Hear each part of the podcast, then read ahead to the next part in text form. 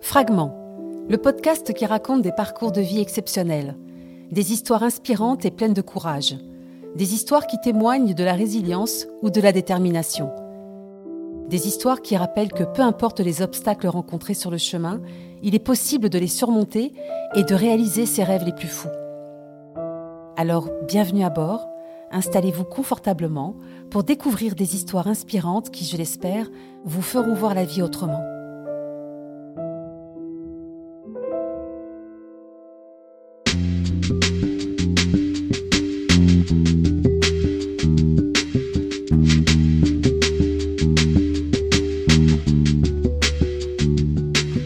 Bonjour Sandra. Bonjour Nadia. Merci de me recevoir ici à Paris.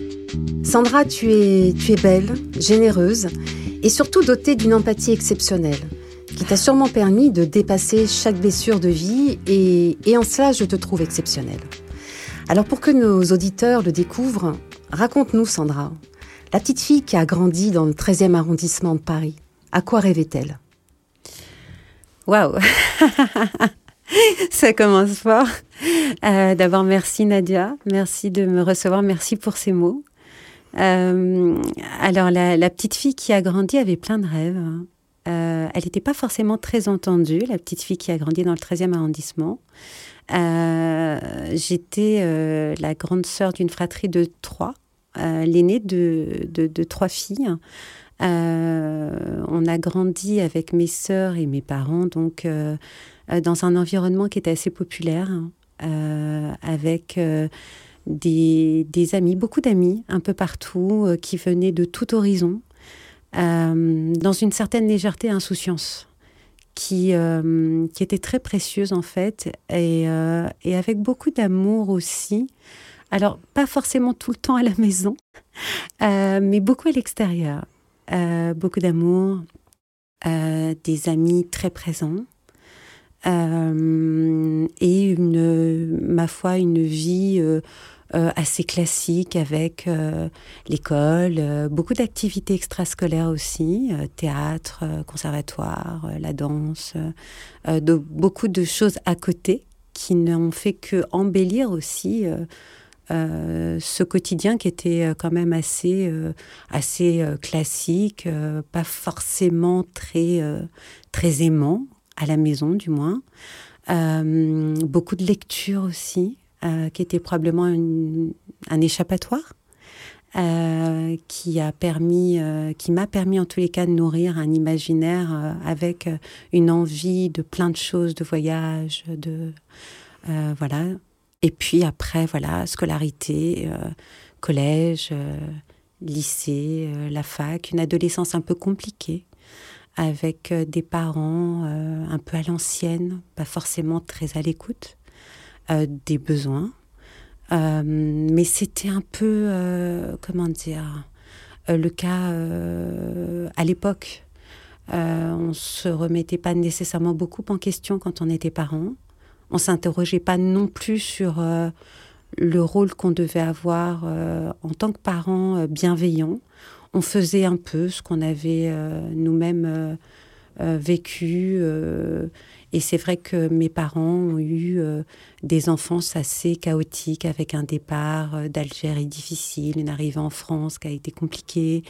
voilà, donc c'était. je garde malgré tout un souvenir assez assez, comment dire, pas joyeux, mais aujourd'hui, en tous les cas, je vois comme apaisé. Probablement parce que un certain un travail a été fait aussi dans mes relations à mon père, ma mère, et, euh, qui a pu rejaillir sur eux d'ailleurs, euh, par contre-coup. Euh, mais euh, voilà, aujourd'hui, je, me dis qu'ils ont fait comme ils ont pu, avec les moyens du bord. Voilà. Qu'est-ce que tu gardes de, de ces racines algériennes? Oh là là, beaucoup de, beaucoup de souvenirs. Euh, c'est un pays que je ne connais pas. Maintenant, ma, ma grand-mère maternelle euh, a eu une très très grande importance dans ma vie. Et, euh, et ses, ses, plus beaux souvenirs étaient en Algérie, étaient à Constantine. C'est un peu comme si sa vie s'était arrêtée du jour où elle est arrivée en France. Elle a d'ailleurs été en, maison de repos pendant plusieurs années. Euh, elle, a, vécu avec beaucoup de difficultés cette arrivée ici. Donc ses, plus beaux souvenirs étaient là-bas. Donc euh, j'ai grandi avec ces images de la rutier, de la rue de France, du pont suspendu, de toutes ces histoires qui l'ont nourrie et qui ont continué à la nourrir même après lorsqu'elle était ici. J'en garde beaucoup d'échanges euh, les uns avec les autres, beaucoup de partage, beaucoup de d'humanité, beaucoup d'amour, beaucoup de chaleur, beaucoup de douceur et cette lumière dont ma grand-mère me parlait tout le temps, ce ciel et cette lumière qu'elle n'a jamais su retrouver en fait à Paris. C'est un, c'est, j'aimerais partir là-bas en fait un peu euh, pour, euh, pour voir. Euh, ils vivaient très modestement, hein, du côté de ma mère du moins. Ils étaient dans un appartement à, je sais pas, 7-8 enfants. Mais il y avait beaucoup d'amour, il y avait l'essentiel en fait, il y avait tout. Et ils ont vécu leur arrivée vraiment comme un déchirement, comme ça a été difficile pour eux. Difficile, après, en ayant conscience quand même de la chance qu'ils avaient d'avoir euh, la France qui pouvait euh, les accueillir. Ils étaient français hein, depuis ce fameux décret Crémieux. Euh, tous les juifs étaient français. Et ils avaient conscience de ça, conscience de la chance d'être en France. mais malgré tout, pour ma grand-mère du moins, le déracinement a été difficile. Tu dis souvent que tu as été élevée dans, dans l'importance de se fondre. Qu'est-ce que cela raconte de ta famille et de toi? Alors euh, oui, mes parents nous ont jamais caché qu'on était juifs. Maintenant, c'était quelque chose qui devait rester dans le ressort du privé, en fait. Il fallait pas qu'on dise, il fallait pas qu'on puisse nous remarquer ou qu'on puisse se faire remarquer en tant que juif. Donc c'était quelque chose euh, qui, euh, qui était assez ancré chez eux. D'ailleurs, j'ai pris conscience très tardivement, en fait, de notre, euh, de notre, du fait qu'on était juif. Une de mes meilleures copines faisait aller faire sa première communion et aller au catéchisme, et moi je voulais y aller pour être avec elle tout simplement. Et en fait, mes parents m'ont dit que c'était pas possible, et je l'ai très très mal pris parce que je voulais être avec elle, et moi aussi je voulais une fête en fait, je voulais, je voulais tout ça. Et, euh, j'ai compris à ce moment-là, mais très tardivement, hein, on devait être en CM2, que bah, c'était pas possible. Euh, mais parce qu'on vivait, euh, c'est ça aussi, cette enfance, c'était une enfance qui était très insouciante. On s'en foutait des religions, des machins, des origines des uns des autres. Ça nous appartenait, c'était, euh, ça se passait chez nous, et c'était pas quelque chose qui pouvait nous qualifier. Et du coup, c'est vrai que pendant très longtemps, on ne s'affirmait pas en tant que juif, on était avant tout euh, des Français habitant en France, et puis euh, tout ce qui concernait euh, la religion, bah, c'était à la maison. Voilà. Les choses sont un peu différentes, je trouve, aujourd'hui, parce que bon, bah, la vie a changé, et il y a peut-être aussi ce besoin un peu plus fort identitaire chez les gens qui va qui vont avoir besoin donc de s'affirmer comme ils sont, avec aussi la religion, mais à l'époque, c'était pas du tout comme ça nos amis, euh, euh, mes sœurs et moi, hein, venaient euh, de, de, avaient plein d'origines différentes, plein de religions différentes, mais on s'en foutait en fait. Ça faisait pas du tout partie du. C'est pas ce qui qualifiait la personne. On s'en voilà. Les choses sont un peu différentes aujourd'hui. Alors cette grand-mère maternelle qui tient une place très importante dans ton cœur et dans ton âme, qu'est-ce que tu pourrais nous dire d'elle? Qu'est-ce qu'il te reste d'elle? Euh, ah, J'ai connu mes deux grands-mères. Euh, ma, grand-mère paternelle, euh, on était, comment dire, 17, 18 petits-enfants, donc c'était un petit peu différent. Pour ma grand-mère maternelle, nous étions, mes sœurs et moi, ses seuls petits-enfants. Et on avait un lien très très fort, elle et moi c'est très particulier puisque ma grand-mère, lorsqu'elle est arrivée, a été un peu malade, effectivement, puis ensuite elle a travaillé pour élever sa fille. Et elle a très peu élevé sa fille. C'est sa propre mère, donc la grand-mère de ma mère, qui l'a élevée. Et, euh, et ma mère avait un amour, mais énorme, euh, inconditionnel pour sa grand-mère. Et j'ai eu la sensation de qu'on reproduisait en fait la même chose avec cet amour très très fort pour ma grand-mère maternelle qui m'a toujours compris, qui m'a toujours aimé de manière inconditionnelle. Euh, qui on se ressemblait beaucoup. Euh, c'était une femme, euh, une épicurienne, une amoureuse de la vie, d'une générosité mais sans borne, sans limite. Euh, je me souviens d'anecdotes de cousins qui pouvaient venir manger chez elle et, les buffets n'arrêtaient pas et la nourriture n'arrêtait pas. Et ça, c'était presque trop, tellement trop. Mais elle avait cet amour, cet amour, cette envie, ce besoin de faire plaisir euh, qui débordait, qui débordait complètement et qui passait aussi beaucoup au travers de la nourriture, c'est vrai. Euh, c'était quelqu'un qui n'a pas eu une vie facile. Hein. Elle a appris enceinte de sa fille que son mari, donc euh, mon grand-père que je n'ai pas connu, était joueur et était, euh, était aussi, euh, comment dire, très cavaleur. et elle l'a quitté. Elle l'a quitté, ce qui ne se faisait absolument pas à l'époque. À l'époque, on taisait ces choses-là, on restait et on fermait les yeux sur ce type de situation. Mais elle ne l'a pas fait. C'était une femme très fière, très très fière. On disait d'elle était la plus belle de Constantine. C'était une très très belle femme, mais très fière. Et ça, c'est un trait assez caractéristique aussi des, juifs constantinois. Euh, et donc, elle l'a quittée. Elle n'a jamais reconstruit sa vie. Du moins, du moins de ce qu'elle nous en a dit. Parce que après son départ, on a découvert qu'elle avait rencontré quelqu'un sur le tard et euh, quelqu'un avec qui elle échangeait, euh, quelqu'un euh, à qui, avec qui elle a passé du temps, du, temps où il habitait encore à côté de chez elle. Puis il est parti ensuite à Montmorency, dans une maison de retraite.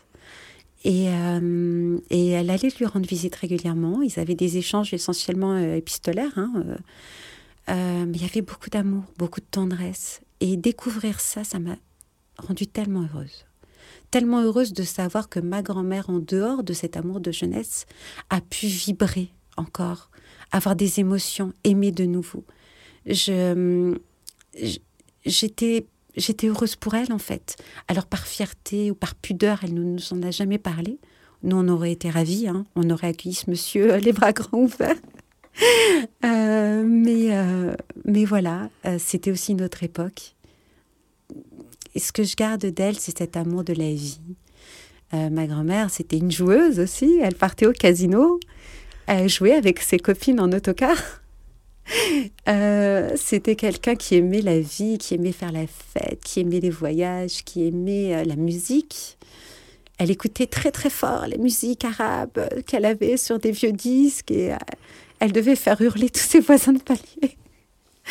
Euh, mais voilà, c'était une femme pleine d'amour et de vie, qui a probablement pas eu la vie euh, qu'elle a rêvée, mais qui ne s'en est jamais plaint. C'était quelqu'un qui était euh, consciente de la chance qu'elle avait, qui était reconnaissante de chaque petite chose et qui, et qui voilà, qui, qui aimait profiter, faire donner, euh, qui était vraiment dans l'échange, dans le partage, mhm. et qui, euh, voilà, qui, je, garde d'elle tout ça. Je garde d'elle tout ça. Et j'ai beaucoup de chance. Enfin, on a beaucoup de chance. Ma mère, mes sœurs, moi, mon papa, euh, ses frères, ses sœurs, de l'avoir eu dans notre vie. C'est ça, ça aurait été une vraie bénédiction. Merci pour elle. Alors ce petit bout d'enfance, une adolescence chaotique, et puis il y a euh, cette rencontre avec ce jeune homme et ce départ aux États-Unis. Oui. Alors, euh, il y a eu cette rencontre, une, jolie rencontre. Euh, j'étais, j'étais à la fac, très impliquée dans un mouvement étudiant. Et puis, voilà, beaucoup de sorties, beaucoup de, d'événements organisés dans le cadre de cette association. Et lui en faisait partie aussi. Puis on sort ensemble, puis on reste ensemble un an, deux ans, trois ans. Et puis il part faire son service militaire aux États-Unis et je pars avec lui. Et, euh, et ça se passe très bien, euh, au début du moins. Et, et puis finalement, euh, comment dire, la vie à deux fait qu'on se rend compte qu'on n'est pas forcément, du moins moi j'en prends conscience, qu'on n'est pas fait pour être ensemble. C'est quelqu'un de brillantissime, euh, qui a fait de très très belles études, qui, euh, coche toutes les cases euh, pour des parents, pour, mais je sais pas les miennes en fait. Je pouvais pas être moi-même. J'avais la sensation, du moins, de pas pouvoir m'épanouir dans une vie à deux avec lui. Donc on se sépare douloureusement, euh, mais finalement, avec le recul, euh, ça a été euh, ma première grande décision, la première grande décision que j'aurais prise dans ma vie, pour moi. Être avec lui, rester avec lui, c'était répondre aux attentes de tout le monde. Faire un beau mariage avec quelqu'un qui, qui, était promu à une belle situation, avec de l'amour, parce qu'il y en avait aussi, bien sûr, mais pas pouvoir m'accomplir complètement en tant que femme, pas me sentir, comment dire, écoutée en tant que femme. Euh, ça pouvait pas coller en fait. Et ça a été euh, très difficile de l'accepter, de l'assumer. Euh, le regard des autres étant quand même euh, important.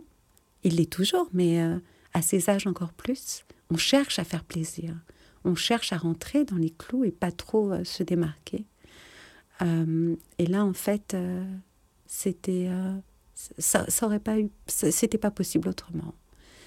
Mais ça a été dur quand même à accepter. Difficile aussi de prendre cette décision, derrière de l'assumer. Euh, mais ça a été finalement une première décision assez fondatrice dans mon évolution future. Puisque peut-être pour la première fois, je respectais la petite Sandra qui était en moi et c'est voilà, ça aura été le premier acte fondateur dans ce qui suivra par la suite.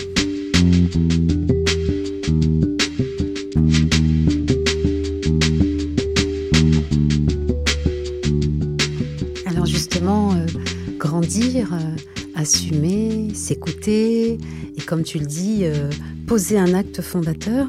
Il y a une vingtaine d'années, tu crées ton agence immobilière toute seule, euh, c'était comment à l'époque entreprendre pour une femme? C'était compliqué. on, a, souvent passé le pas de l'agence en demandant à parler à Monsieur Mouyal. Et quand je répondais qu'il n'y avait qu'une madame euh, qui était là, euh, c'était effectivement compliqué. On avait du mal à envisager une jeune femme pouvoir diriger une équipe, être à la tête d'une agence. donc effectivement, ça a été, ça a été un vrai pari. Euh, ça aussi, ça a été une décision qui a été euh, assez fondatrice puisque j'ai fait des études de droit et j'étais plutôt euh, destinée à faire autre chose, couvrir une agence immobilière.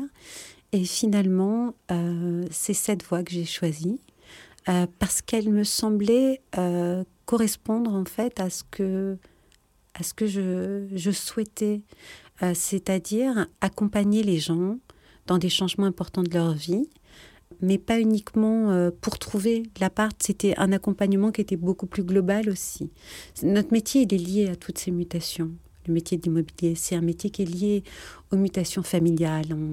On, vend un appart parce que on, a un bébé, parce qu'on se marie, parce que euh, on se sépare aussi, parce qu'il y a un décès. Et, euh, et l'appartement, ça cristallise beaucoup de choses. Souvent, c'est c'est souvent, euh, comment dire, dans l'appartement que tout se passe et, et c'est jamais simple de quitter un appart qu'on a aimé. Euh, voilà. Et, et, en fait, j'ai aimé accompagner les gens dès le départ dans, dans leur projet. Et, et si je continue à le faire encore aujourd'hui, c'est vraiment parce que j'y prends beaucoup de plaisir. D'ailleurs, il y a des appartements que j'ai vendus déjà trois, quatre fois en l'espace de 20 ans maintenant, euh, parce que accompagner, suivre les gens dans leur, euh, dans leur cheminement, eh ben, ça m'est cher en fait. Et, c'est ce qui me plaît le plus dans ce métier. Mais c'est vrai qu'il y a 20 ans, monter l'agence, monter une agence, c'était euh, c'était un pari un peu fou. D'ailleurs, si, si c'était à refaire aujourd'hui, je ne sais pas si je le referais vraiment. parce qu'évidemment, on se casse les dents, parce qu'évidemment, on ne fait pas toujours les bonnes rencontres en termes de partenaires euh, professionnels, mais ça nous fait grandir aussi. Et, euh, et ça aura été, en tout cas, euh, jusqu'à présent, une formidable expérience. Humaine avant tout, mais aussi en tant que chef d'équipe, de, à plein de niveaux en fait. Alors aujourd'hui, en 2023, tu as, tu as eu cette, cette chance, cette, cette opportunité, cette capacité à, à entreprendre, bien entendu avec, avec des hauts et des bas. Quel serait ton, ton message pour toutes ces petites filles et ces femmes euh, qui actuellement sont, sont bâillonnées et qui n'ont pas cette possibilité? De jamais lâcher, jamais lâcher un rêve en fait. C'est compliqué parce qu'il y, a des situations, des, des on, a beaucoup de chance en fait en France. Euh, on vit dans, une, dans un espace où on est libre libre de s'exprimer, libre de faire, libre d'agir, libre d'entreprendre. On est même aidé pour ça. C'est loin d'être le cas partout. Et euh, maintenant, malgré tout, continuer à croire, continuer à se battre pour, c'est très important. Et on se rend compte que euh, il y a beaucoup de solutions aussi que euh, même dans des pays où la parole est difficile, la parole libre est compliquée, elle existe quand même. Euh, qu'il se passe des choses formidables euh, en ce moment euh, dans des espaces où il n'y a même pas de, a priori de, de, place pour la démocratie ou quoi que ce soit. Il se passe en dessous beaucoup de choses. Et, il faut y croire. Il faut continuer à y croire. Il y a eu des cas même dans notre histoire en France où tout semblait perdu. et finalement,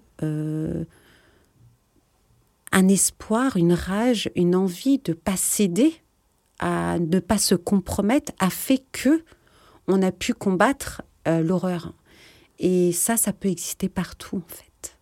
Donc, continuer à croire, continuer à se battre euh, et garder la foi, la foi que tout peut être possible. Je voudrais revenir sur un événement euh, marquant qui, a, qui a terrifié notre, notre pays.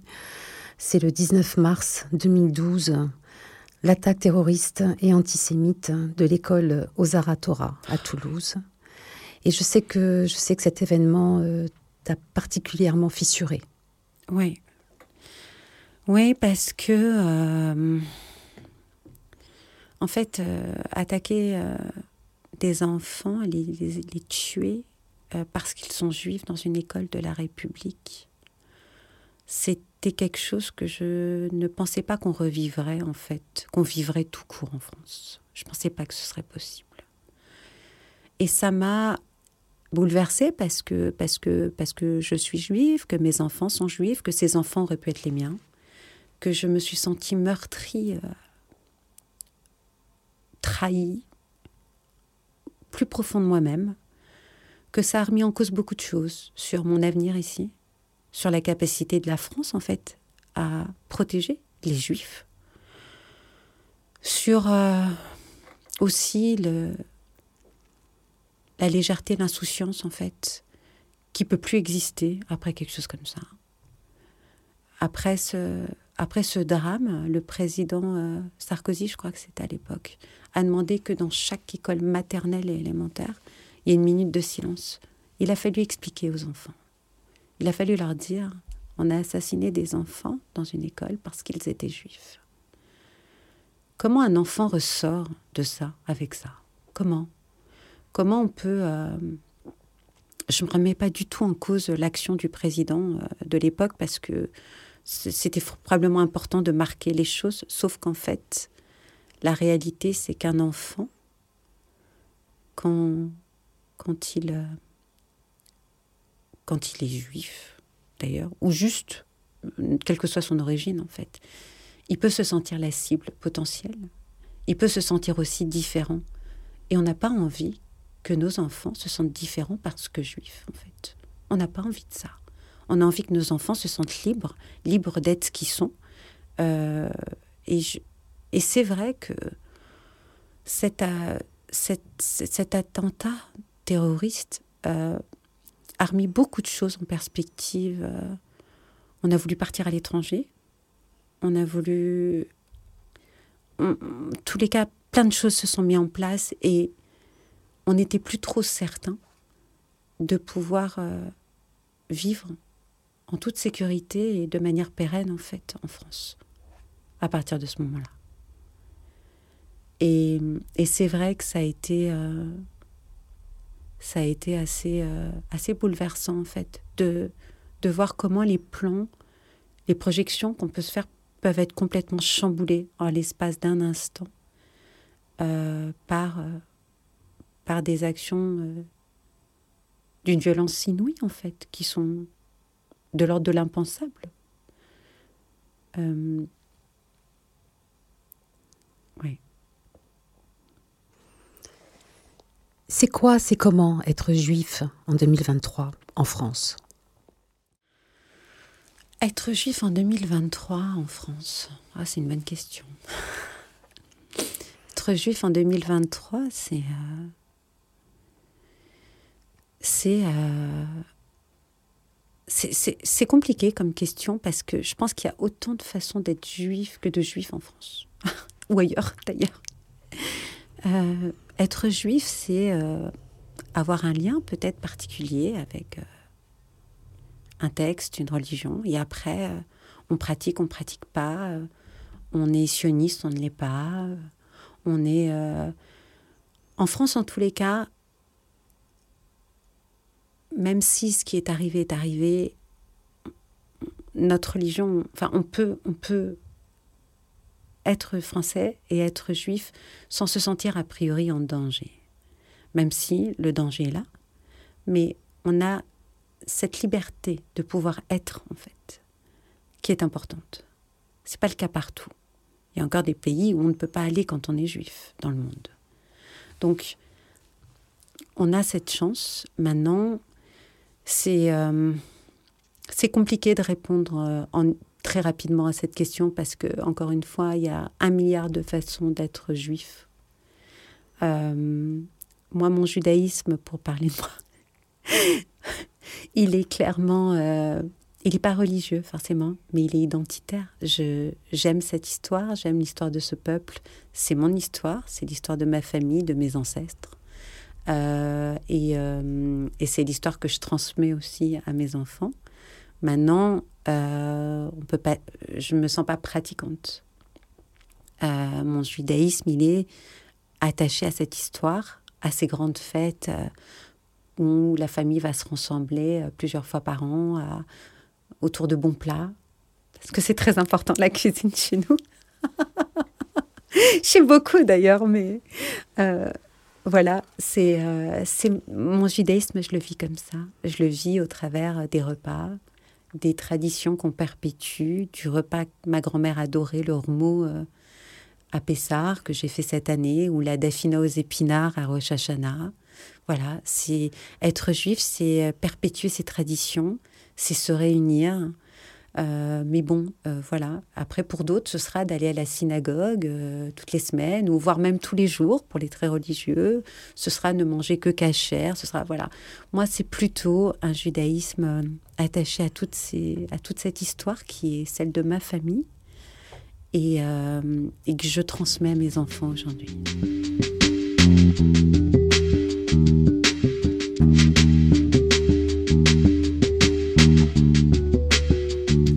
Depuis, euh, depuis quelques années avec, euh, avec ton compagnon, ton mari. Tu es aussi euh, maman, entrepreneuse. Mais cette vie de couple, justement, pour que ça dure, pour que ça perdure, quel est le secret? J'en sais rien. C'est à moi que tu poses cette question. C'est pas facile. C'est pas facile la vie de couple parce que parce qu'on se rend compte, en fait, euh, il y a 20 ans, avec des besoins, des désirs, des envies, euh, des projections aussi qu'il va falloir casser. Euh, et on n'évolue pas forcément de la même manière. Il y a 20 ans, la Sandra que je suis et le Stéphane qu'il était, ben, nous n'étions pas les mêmes qu'aujourd'hui. Donc la vie de couple, c'est un vrai challenge. Euh, c'est un vrai combat, c'est une vraie bataille euh, qu'on doit mener ensemble. Et c'est ça, l'enjeu. Il est d'être ensemble. Il est de pouvoir affronter les choses ensemble. L'enjeu majeur du couple, c'est ça. C'est qu'à un moment donné, on peut ne plus avoir envie d'être ensemble. Parce que la vie, la vie à deux, la vie, le quotidien, il est tout sauf linéaire en fait. Euh, les enfants prennent beaucoup d'espace, le travail, euh, parfois les problèmes de santé aussi peuvent chambouler aussi. Et euh, est-ce qu'on affronte tout ça ensemble ou pas? Est-ce qu'on continue ensemble ou pas? Est-ce que aujourd'hui on a encore des projets ensemble ou pas? Est-ce qu'on voit la vie, les choses dans la même direction ou pas? Il ne s'agit pas d'être un double de l'autre. Il s'agit en revanche, de vouloir continuer à avancer ensemble. Et parfois, c'est pas évident. Parfois, c'est pas évident. Il peut y avoir des gros clashs qui peuvent être aussi euh, des réveils. Des vrais réveils parce que euh, quand le clash arrive souvent, c'est aussi parce qu'on s'est perdu un peu nous-mêmes dans, dans ce quotidien qui était très prenant, dans, dans nos angoisses, nos soucis. Et hum, et du coup, euh, le réveil, il peut être violent. Le clash, il peut être violent. Et soit on arrive à reconstruire dessus, soit on n'arrive pas. Mais moi, j'ai pas la recette miracle, en fait. Jacques Salomé, euh, psychosociologue, euh, dans un de ses ouvrages, dit que la maladie, c'est le mal à dire. Est-ce qu'aujourd'hui, il y a encore des choses qui sont difficiles à dire? Oui, beaucoup. Beaucoup parce que, parce que d'abord, on ne peut pas tout dire avec tout le monde. Donc, euh, donc c'est pas simple. Et la maladie, la maladie est de toute façon effectivement euh, le reflet de, et souvent, en tous les cas, euh, l'expression euh, de ce qui n'a pas pu être dit. Le corps va parler, parce qu'en fait, on a enfoui des choses. Le corps va dire, va, va, être en souffrance parce que les choses n'ont pas été exprimées. Euh, c'est un peu ce qui s'est passé euh, pour moi, en fait, quand on m'a détecté cette maladie auto-immune, pour laquelle il n'y a pas de traitement, le lupus, une maladie qui, euh, qui se soigne qu'avec, pendant ces crises, de la cortisone ou du plaquenil, mais bon, enfin, Toujours est-il qu'il n'y a pas de traitement. Donc, ce qui m'a poussé un petit peu à aller creuser. Pourquoi j'ai ça? Pourquoi? Pourquoi moi? Pourquoi cette maladie? Et, euh, et, comment faire pour vivre avec? Parce que finalement, elle va m'accompagner jusqu'au bout. Donc, il va falloir, il va falloir maintenant qu'on s'apprivoise, elle et moi. Et, euh, et, et c'est ce qu'on fait. Donc, on s'apprivoise. Euh, par moments, on se fâche, ça se passe pas bien. Et euh, mais pour l'essentiel, aujourd'hui, on arrive à trouver un, terrain d'entente où je respecte euh, ce qui m'est imposé du fait de cette maladie et, et, on vit ensemble. Voilà. Mais ce qui m'a beaucoup aidé, ça a été effectivement ce travail euh, de réflexion sur le pourquoi, donc dans tout ce qui était euh, du coup médecine alternative, qui pouvait, euh, comment dire, être une réponse, vu que la médecine n'avait pas de solution et de réponse à cette maladie. Donc je me suis beaucoup intéressée à la kinésiologie, puis au Reiki, puis je me suis formée au Reiki grâce à Noël Basbas, qui est un maître Reiki exceptionnel, hein, qui, est en Suisse, qui m'a beaucoup beaucoup apporté euh, et, de fil en aiguille, en fait, on, découvre d'autres choses. Et c'est vrai que finalement, euh, cette maladie aura déclenché euh, le besoin aussi de se rapprocher de ce que je suis vraiment, de mon moi profond, de ce qui m'anime, de ce qui me plaît, de ce que j'avais pu enfouir pendant des années parce que je n'avais pas créé d'espace pour ça. Et donc, euh, dans toute, euh, dans toute euh, comment dire, mauvaise chose, il y a du bon. C'est une phrase que j'adore et qui est vraiment mon, mon leitmotiv en hébreu. C'est Gamzul et Tova, c'est dans Tout est pour le bien. Dans chaque épreuve, dans chaque difficulté, chaque épreuve, chaque difficulté n'arrive pas par hasard en fait. Et, et quand elle arrive, il faut aussi se questionner du pourquoi. Et, donc euh, voilà, euh, voilà. Et il y aura eu du bon dans cette découverte de maladie. Et le bon, ça aurait été de me rapprocher euh, davantage de moi-même, de ce qui me plaît, de, de, de, me questionner sur ce, que, ce vers quoi j'aimerais aller, en fait. Et, et c'est ce que je fais actuellement. Justement, tu as, tu as cette particularité et même ce don de communiquer dans les cartes, avec les cartes. Euh, je crois d'ailleurs qu'elles sont devenues tes meilleures amies. Voir un amour inconditionnel. Comment es-tu tombée amoureuse? Alors, c'est pas récent. Euh, les cartes, euh, mon, premier, mon premier oracle, j'ai dû l'acheter à 15 ans, avec les petits sous que j'avais reçus à Noël. Euh, je me rappelle à 18 ans avoir dressé mes premiers thèmes astrologiques avec l'aide de support que j'avais acheté, etc. J'ai toujours eu cette attirance terrible, euh, presque irrépressible pour le monde ésotérique, mais que je réprimais un petit peu parce que ça se fait pas du tout, du tout, du tout dans notre environnement. Parce que, parce que voilà, il fallait pas le dire, il fallait pas. Je m'en suis jamais trop cachée, mais je ne l'ai jamais étalé jusqu'au jour où j'ai découvert les tarots. Le tarot. Euh, je tirais donc hein, les oracles, etc. Mais le tarot a été une vraie révélation. Ça a été euh, une évidence. Ça a été d'une fluidité, en fait, d'une clarté, euh, d'une limpidité, un peu comme si, en fait, j'avais toujours connu les tarots je, je, aujourd'hui, euh, j'ai toujours un jeu avec moi, tout le temps, euh, parce que c'est mon compagnon de route, en fait, le tarot.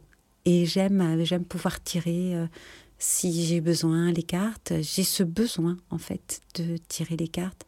J'ai, et, ça, me, ça me met en joie, véritablement. J'aime pouvoir accompagner les gens, les guider, sans jamais rien imposer parce que, encore une fois, ça ne sont que des guidances et le libre arbitre reste euh, la donnée majeure à mettre en place dès qu'on dès qu'on consulte. On reste libre de faire ou de ne pas faire. Mais pouvoir accompagner avec ce support, c'est pour moi, euh, voilà, c'est juste naturel en fait. Et euh, c'est une nouvelle forme d'accompagnement qui est peut-être plus spirituelle, euh, mais une nouvelle forme d'accompagnement. Ouais. Alors justement, dans le, dans le tirage de cartes, euh, certains vont y voir de la magie et d'autres vont peut-être y voir du pragmatisme. Toi, tu y vois quoi? Moi, j'y vois du pragmatisme. J'y vois pas de la magie.